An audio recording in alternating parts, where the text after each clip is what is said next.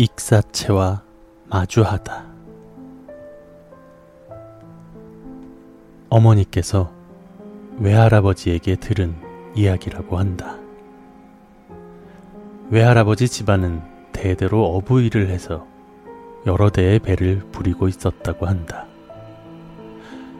외할아버지는 그곳에서 일을 하다가 할머니와 눈이 맞아 결혼을 하셨다고 한다.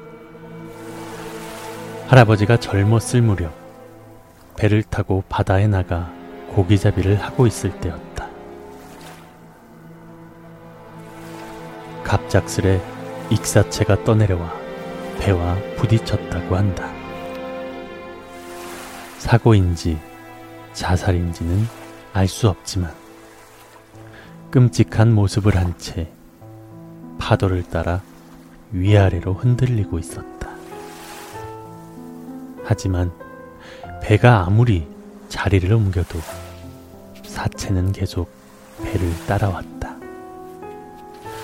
2차 대전이 있기 전이었으니 당연히 배에는 모터도 없고 노로 사체를 계속 밀어내봤지만 곧 다시 다가왔다고 한다.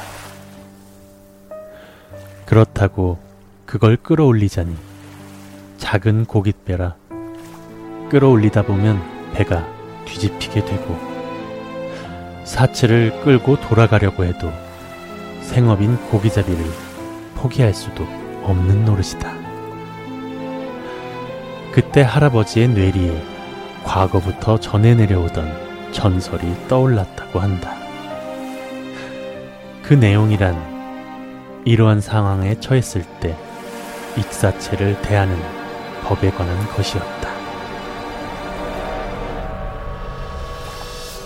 두 손을 모으고 미안하지만 지금은 고기를 잡아야 하니 조금만 떨어져 있어 주게나. 그 대신 자네를 무슨 일이 있어도 육지로 데려다 주겠네.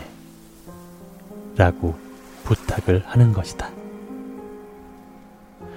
그러면 익사체는 어느새인가 파도 속으로 모습을 숨기고 약간 떨어진 곳에서 떠 있는다고 한다.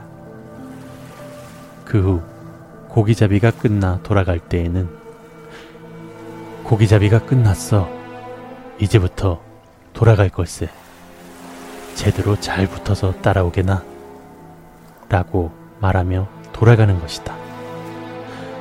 그러면 신기하게도 익사체는 적당한 거리를 두고 배를 따라 한국까지 떠내려온다는 것이었다. 할아버지가 이 이야기를 하며 인간이라는 건 말이다. 아무리 그래도 바다에서 죽고 싶지는 않은 법인 게야. 라고 말하셨다.